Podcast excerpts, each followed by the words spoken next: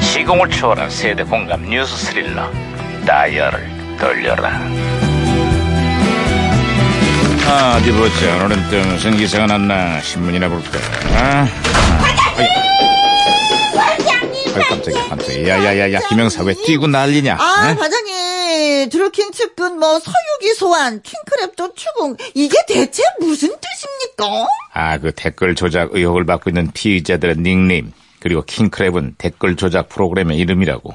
복잡한 이름만큼이나 사건도 아주 복잡하게 짜짝이 없어. 어, 반장님 머리도 복잡한데 대게나 먹으러 가시죠.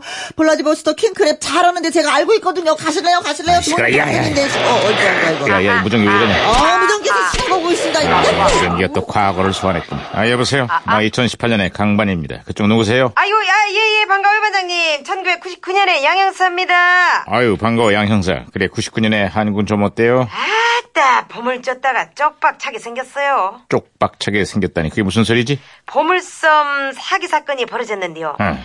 근산 앞바다에 가라앉은 수천억짜리 보물선을 인양한다고 속이고 투자금 170억을 가로챘다고 하네요. 어, 그럼 보물선이 있기는 있는 거야? 보물선은 그냥 오립에 한 적도 없었대요. 아휴, 2018년에 여기도 지금 150조의 금괴가 매장됐다는 보물선 때문에 지금 세간이 떠들썩해요. 오, 오, 오. 오, 150조라고, 150조라고. 어머, 세상에. 아니, 웬일, 이거 실화, 실화? 아이, 그런데 실화가 아니라 사기일 가능성이 갈수록 커지고 있다는구만. 보물선을 미끼로 투자금을 모은 업체 대표들이 경찰의 수사를 받고 있어요. 아 그렇습니다. 투자금을 모으기 위해서 암호화폐 뭐 뭐 뭐 코인까지 발행을 했다고 하는데 드러난 것만 수십억 원에 달하고 있습니다. 아따, 어째었을까? 이 회사는 수사를 받는 지금도 자금을 계속 모집하고 있다는데 투자자들의 각별한 주의가 필요하다고.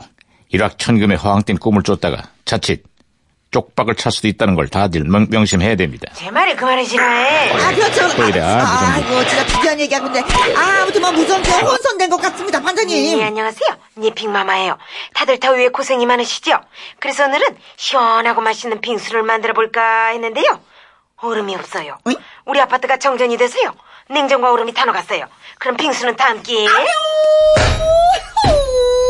오, 오, 오, 오, 더운데 놀리고 있어. 예, 예, 어, 잘했어. 제가 고쳤습니다, 반장님. 가르스 김현사. 아, 아, 아, 양형사. 아, 아. 네, 다시 연결됐어요. 예, 예, 예. 저, 1999년 세기말을 맞아서 한국인이 뽑은 20세기 최고의 히트 상품이 선정이 됐어요. 예, 어떤 것들이 뽑혔죠? 자자 3위는 네. TV, 음. 2위는 라면, 그리고 대망의 1위는 바로 자동차가 선정이 아, 됐습니다. 20세기 최고의 히트 상품으로 자동차가 선정이 됐구만. 예. 근데 요즘 그 자동차가 한국에서 말썽입니다. 근데 뭔 소리예요?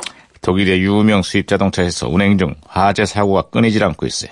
시민들 불안이 이만저만이 아니에요. 나 그거 그거 겁나서 운전하고 있는 거고. 아, 그래서 저도 뭐 독일 차를 사려다가 포기했습니다. 김영사. 김영사가 무슨 돈이 있다고 독일차를 사. 아, 자동차 말고 마시는 차 있잖아요, 독일 차. 이건 또 무슨 뜬금없는 아재 개그야. 야, 쟤는 독일 차 중에 젤로 좋아하는 차가 범근차, 차봄. 그만해, 그만해. 아, 차는 역시 한국 차입니다. 에이, 네, 나는 아. 대추차. 에이. 아, 둘 다 그만해! 아이고 진짜. 에, 어쨌거나 기술과 안전의 대명사를 불리던 독일차가 요즘 체면이 말이 아닙니다. 하지만 소비자를 더 화나게 하는 건 부실한 차량이 아니라 부실한 대응이야. 한국 소비자를 봉으로 여기는 오만한 태도 이번만큼 반드시 고쳐놔야 할 거라고. 응?